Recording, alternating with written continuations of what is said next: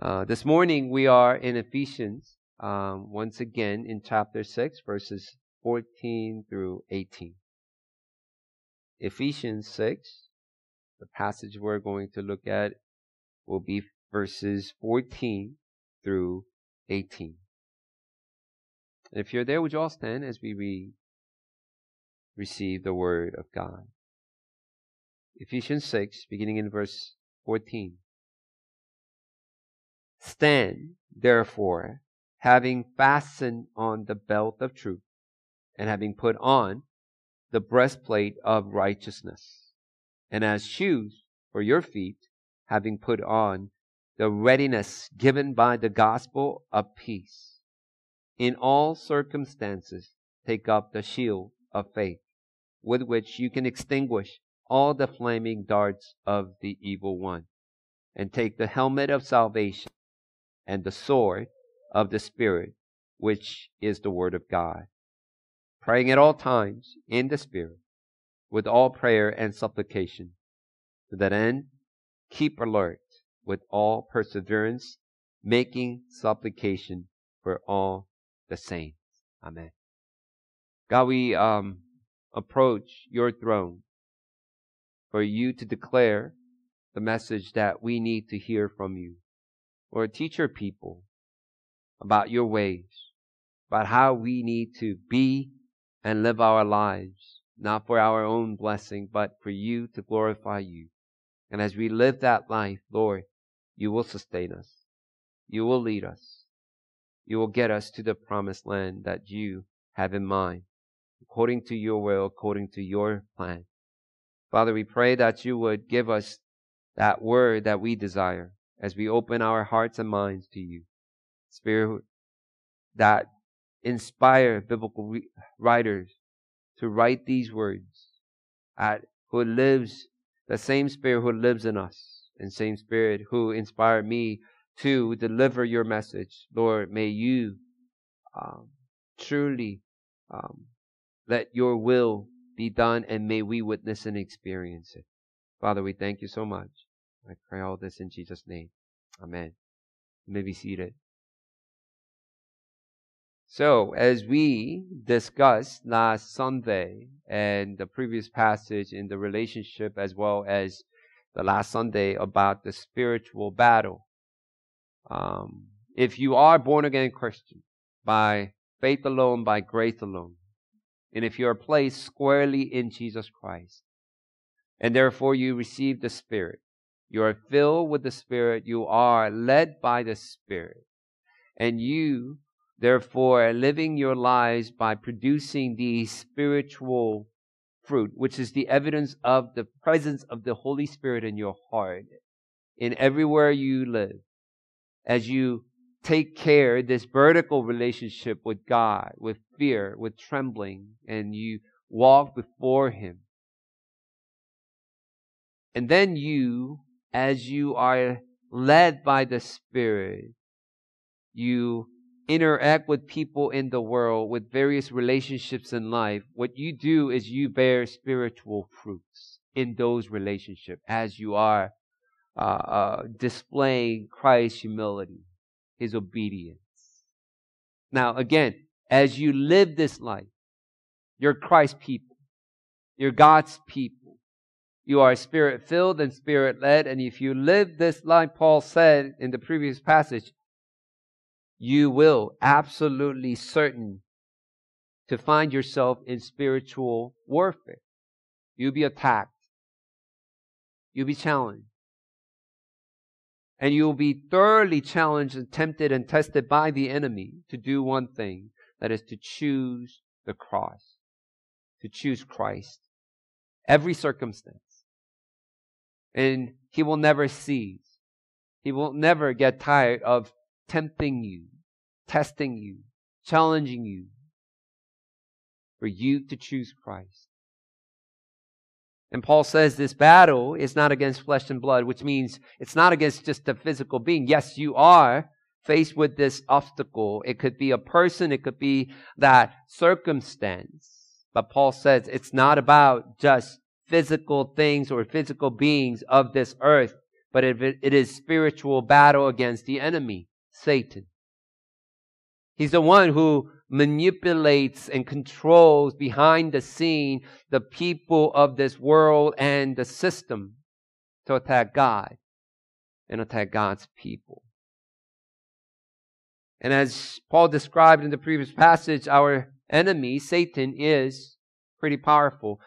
You know, it's not a little red figure sitting on your shoulder with the pointy, you know, horns and the tail that whispering in Tom and Jerry, remember? It's too too old for you to understand, maybe?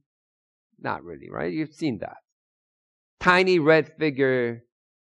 Yeah, it's naughty, but doesn't feel like it's dangerous and destructive. You know, little cute horn and a pointy tail, whispering, giving you some thoughts that you should be, you shouldn't be thinking of. We understand Satan somewhat in that level sometimes. But Paul says, do not make that mistake. He is powerful. He is destructive. He is cunning sly, crafty, and one of his the best quality that makes him so uh, difficult is his persistence. He is very, very persistent, and he would never ever miss the opportunity to attack you, to ultimately take you down. The slightest window of opportunity that he finds he will take, that's all He needs to take us down. The moment when we put our guards down, that's when He goes to work to bring us down. Now, this is somewhat of a downtime if you are a sports fan. NBA's over and you are waiting for NFL to kick in. If you're, yeah, into baseball, maybe, but baseball is just going through that regular season. So if you are a sports fan, eh, you know, you're just following news here and there. But most of us are waiting for the preseason football, sports fans, talking about trades, talking about this and that, all of this. You know, I, quite some time ago, uh, a retired football player once said that there are only two kinds of sports in this world. I mean, obviously he is biased, but he says there's two kinds of sports in the world. There's easy sports. And he says easy sports where sports where everybody can play. And there is hard sports, contact sports, which uh, only men over 200 pounds can play. I thought it was biased, right? I can play football, but not in the sense of the, the level of NFL or college level. But I do get the point. There are sports that that you need to be built in that specific way to be able to play. Had a youth once who was a running back. He was tiny, but he was super fast. Because he's small and fast, once he gets behind the line and then turn the corner, he's gone. As a sophomore, he made a varsity team in Virginia, and that's saying something. And he was a star. He was making lots of cut, lots of news. I mean, making embarrassing move for the linebackers. But there was that one time I got a call, and it was his mom, and called me, Pastor Jason, you need to come. Um, it was Friday night, I believe. It was that one time he got caught, and the linebacker got his shoulder squarely on his side, ruptured his spleen. And I took that out, and you know, rest of his history. He cannot play football anymore. The doctor made it clear: if you get a hit like that, you will die. So he stayed away from football, and we we joked around. I don't think God created us, you know, Korean Americans to play football, because this we're not built in certain ways unless you are six three, six five, two hundred fifty pounds you can't take those hits.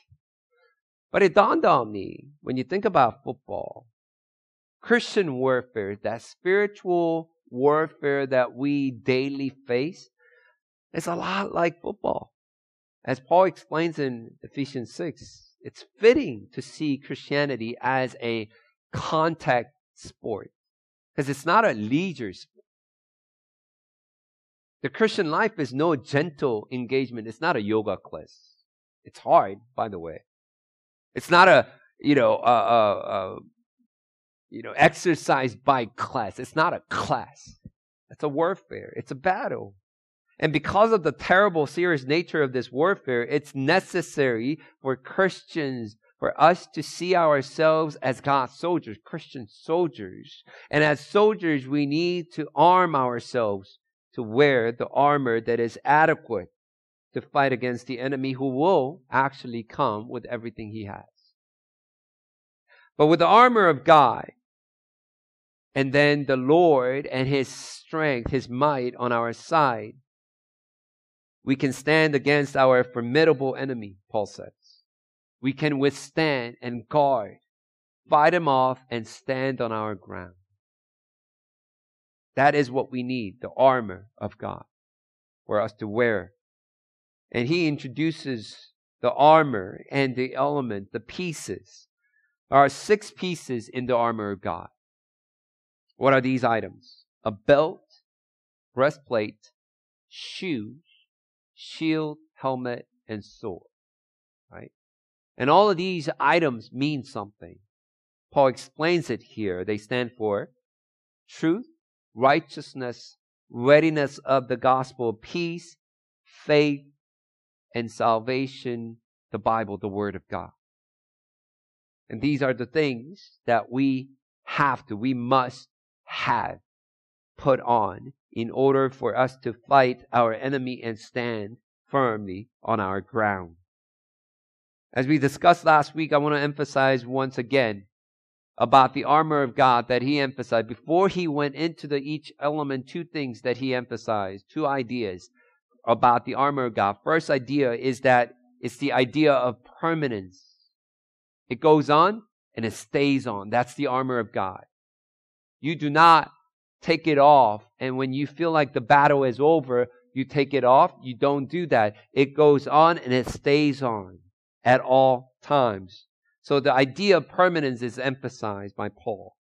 Secondly, Paul emphasized the idea of wholeness, fullness, the completeness, which means you have to, when you wear the armor of God, it is given as all those six pieces has to be on you.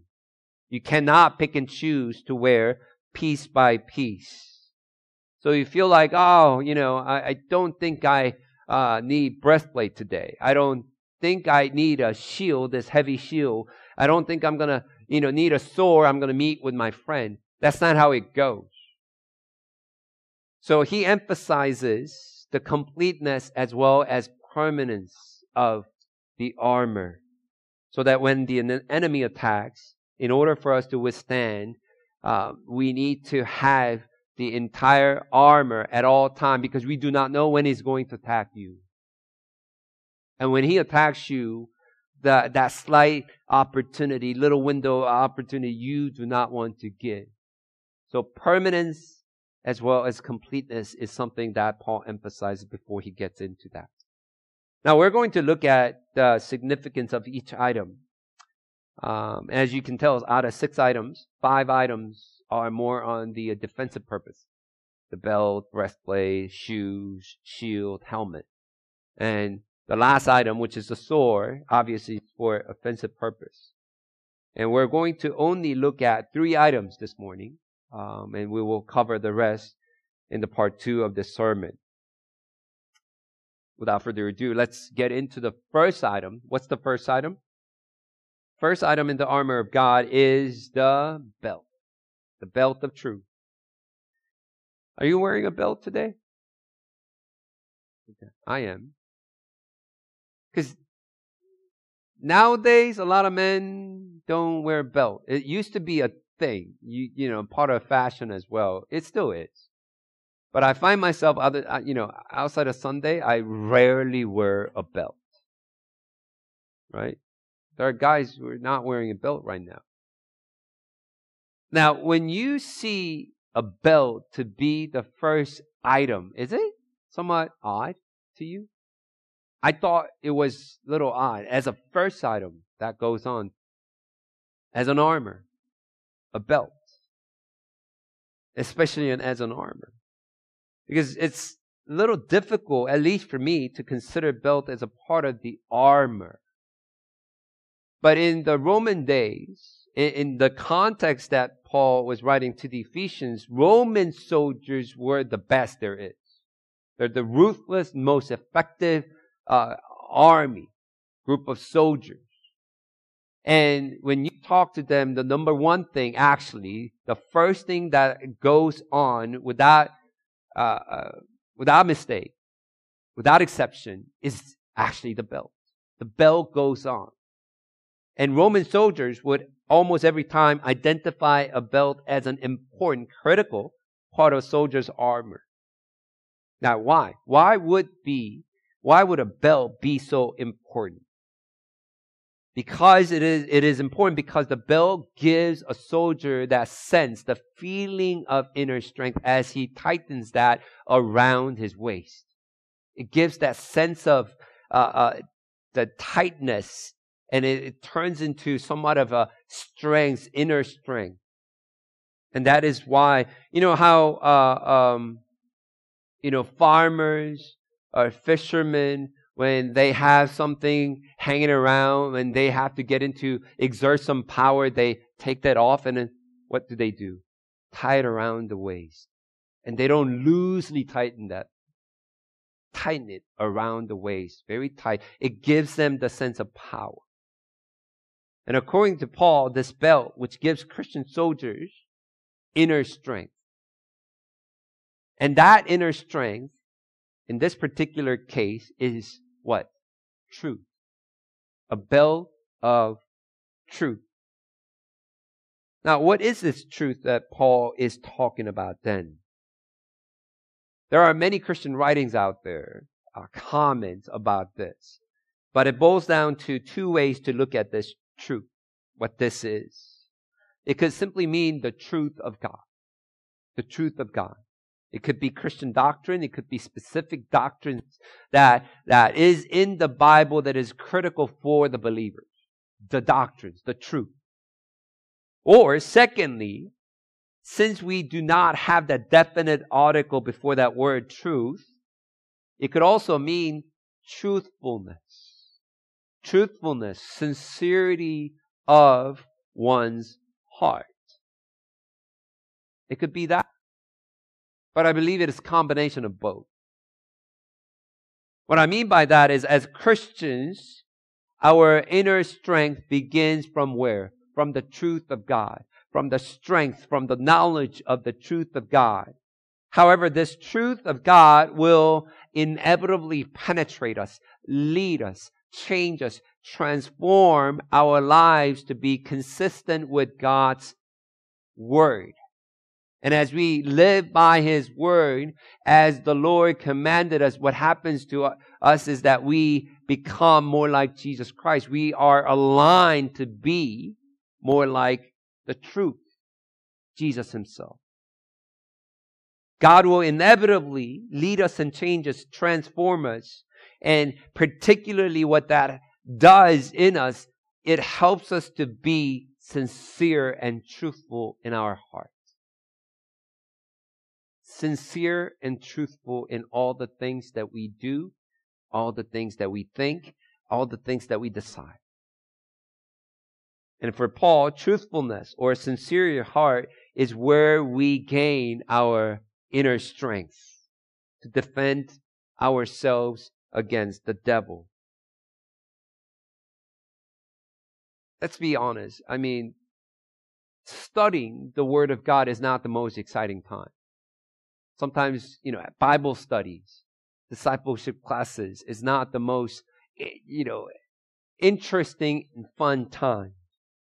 But, you know, even feel boring to sit and study the Bible. And we have this tendency to skip studying but we really want to dive in and get our hands right into it. Jump right into the activity. Jump right into the battle. Don't read the instruction and we just open and just get going. But without the knowledge without the truth, without understanding who God is, therefore understand who we are, without understanding how we became Christians, Christ followers in Jesus Christ, Jesus Christ, and therefore what we have to do and what are we uh, called to do, without really understanding this, we also don't know what kind of activity and how we can engage these activities. So for Paul, our inner strength as God's soldiers begins with this belt of truth with this knowledge of the truth of God, which will bring out the truthfulness of heart, the sincerity of our heart. We know the truth of God and we live by the truth and it aligns us, God, to God who is true. There's the truth, the belt of truth. The second item in the armor of God is the breastplate of righteousness. Righteousness. Now, just like the truth, I think it has that twofold understanding. First, it can be viewed as the righteousness, and that righteousness is the righteousness of Jesus Christ that covers us, covers individual Christians' account so that we can stand before God and justify. We're sinful. We have sinful deeds. Yet by uh, Christ, uh, um, righteousness when God sees us and when God trying to balance our balance sheet. Our sin and Christ's righteousness equals out and we are therefore justified, sinless in the view of God. Or the right, the righteousness without the definite article there can be viewed as a specific act of righteousness. Our righteous thoughts our righteous words, our righteous actions. Think about this. We, we know this. Because Jesus died on the cross for our sin, and through him we have become righteous in the sight of God. As we, by grace and our faith alone, when we profess our faith in Jesus Christ, we're saved. We're justified. We're no longer enemies to God.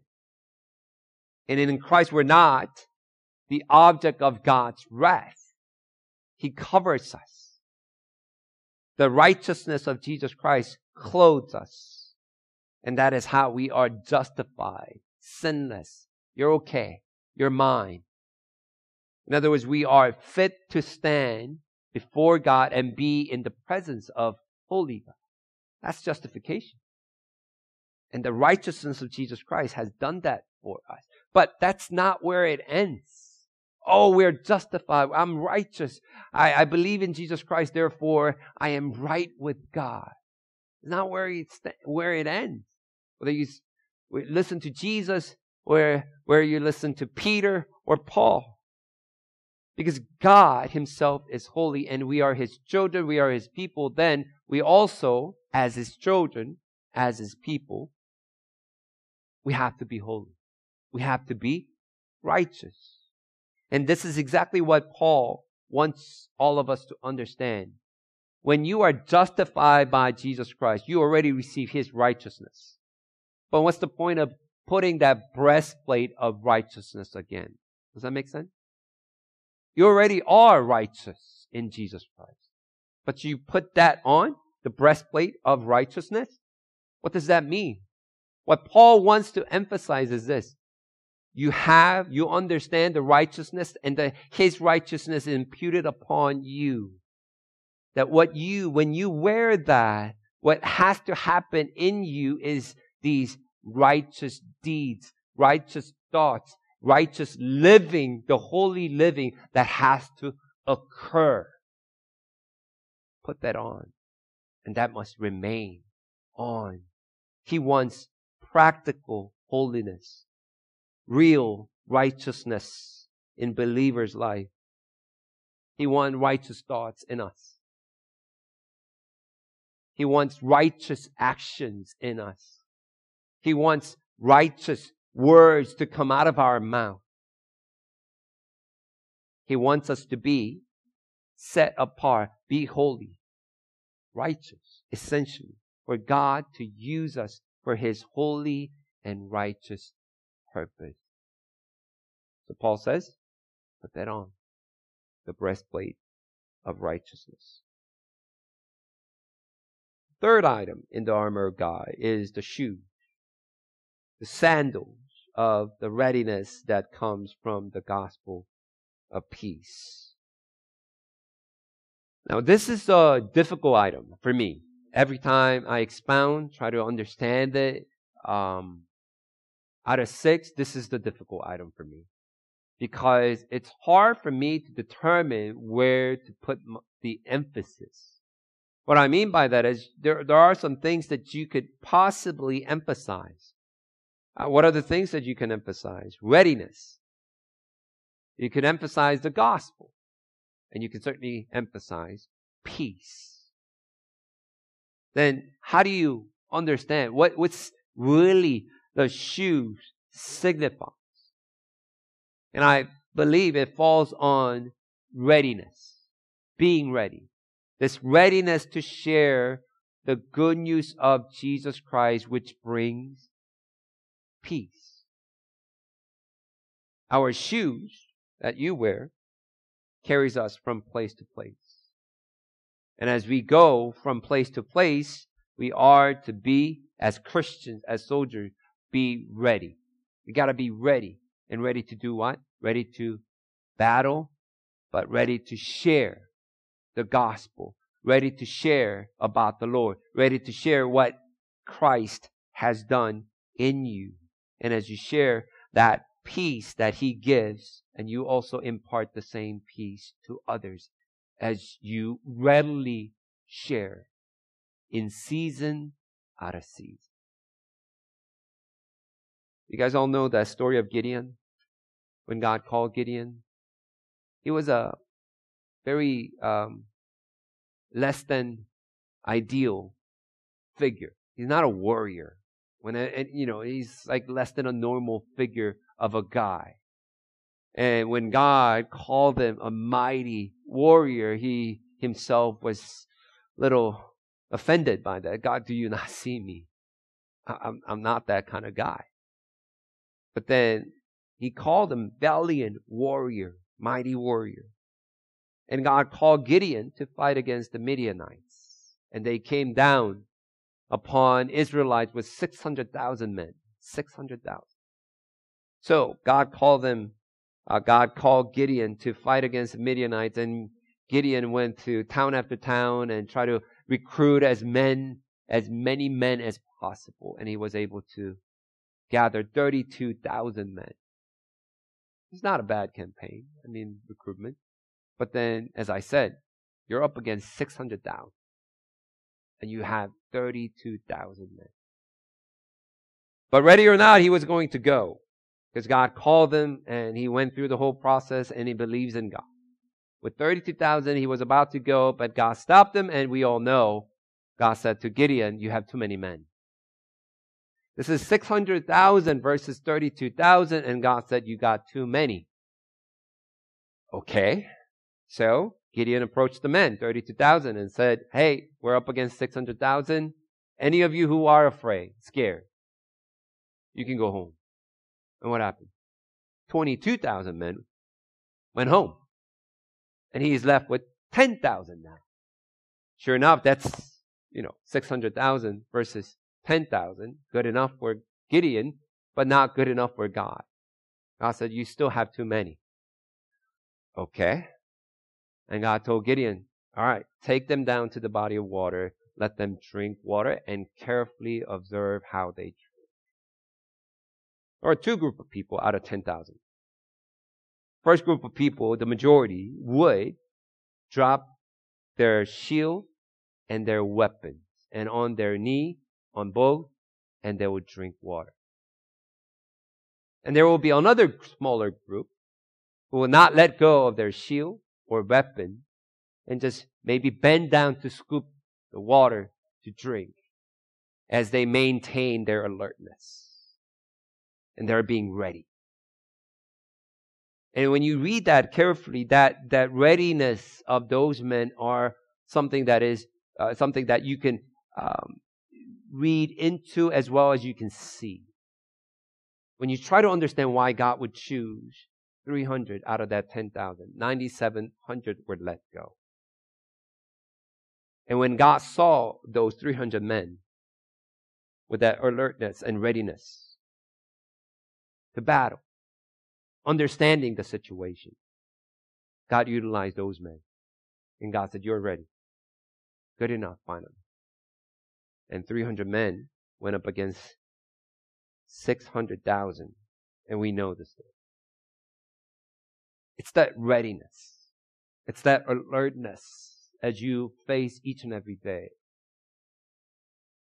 As you probably know, any organization, any church, or any profit making, non profit making organization, when you look into them, it's not the majority of people who does the work.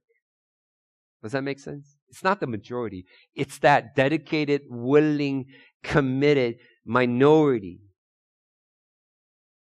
And same is true in the church ministry. The most ministries are projects inside the church are done by the not by the majority of people, but a smaller number of men and women who are ready, committed, and willing to do the work of God. And it is with such readiness that God uses these individuals to do what? Share the good news of Jesus Christ. We all know, because we all receive the gospel, the grace, Jesus Christ, but not all of us are readily available, alerted to see if this is God given appointment, divine appointment that He has granted to you to share about what God has done in Jesus Christ. And as you do, what happened? You impart this peace unto the people you share the gospel. You impact their lives. It's that readiness. It's that alertness. So, folks, we're only going to cover three items. Um, I, I, I, had a decision to make. I, I was thinking, oh, let's cover all six But then there will be another what 30 minutes on top of this. So uh, it's a little shorter than usual sermon, in which I'm sure you will all welcome it. Right? Amen. Okay, I heard amen from Sean. So, folks, look, it goes on and it stays on. And these are the items that we already know how important it is in our lives. But this is Paul's way of reminding us. This is critical. And if you don't have it, it's detrimental. As God's soldier, we need to have truthfulness of heart that comes from the truth of God. You know the truth of God? You know the commands of God? Then obey by it. Live by it. And let that be transparently come alive in you the belt of truth. Secondly, we must have righteousness, holiness in our lives. You have received the holiness of God, the righteousness of Jesus Christ. That is how you are justified. And if you are God's people and as He is holy, we need to be holy. So we got to be righteous in our thoughts, righteous in our words, righteous in our actions. That is the process of sanctification, one of the ways that we look at it. So the third item that we look at, we gotta be alert. We gotta be alert. We gotta be ready to share the gospel of Jesus Christ in order to bring peace to the people all around us. So we need truthfulness, righteousness, and readiness. And that is how we defend against the attack and stand on our ground. So let's pray, take a moment to look into our own lives and maybe see if um, we have these items the belt of truth, the breastplate of righteousness, the shoes, the readiness of the gospel of peace is something that we possess, that we wear daily. And we ask the Spirit to reveal how we are in terms of our heart, how truthful we are, how sincere in our hearts in all things that we do. In our walk with the Lord, in our daily lives, how righteous we are, and how ready we are, how alert we are to not to miss that opportunity to share the gospel of Jesus Christ. Take a brief moment to pray, and I'll close. Before we pray, And as we understand, that you also help us see it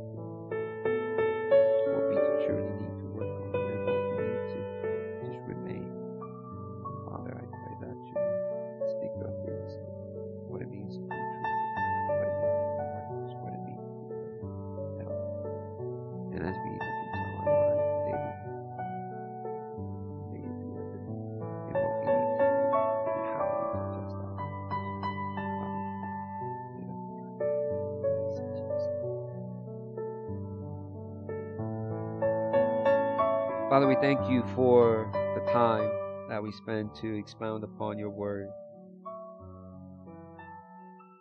Father, you knew, uh, Father, you knew that we will be uh, not left alone as we put you first and live our lives all for your glory and honor. As we live this spirit filled, spirit led life, Lord, we will be attacked. The enemy will not let us go on to live that life that brings glory and honor and more people to the gospel of Jesus Christ. So his attacks, relentless attack is upon us. We're spiritual being in all things. In physical, emotional way. At the end of the day, we're attacked in our spirit. And may we see uh, all these things for what it is and be able to uh, firmly stand on the truth, stand on uh, the crown that you placed us, and that is in Jesus Christ.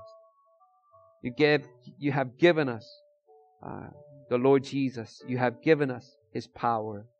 You have given us His Spirit, but you also have given us the armor that we need to wear at all times.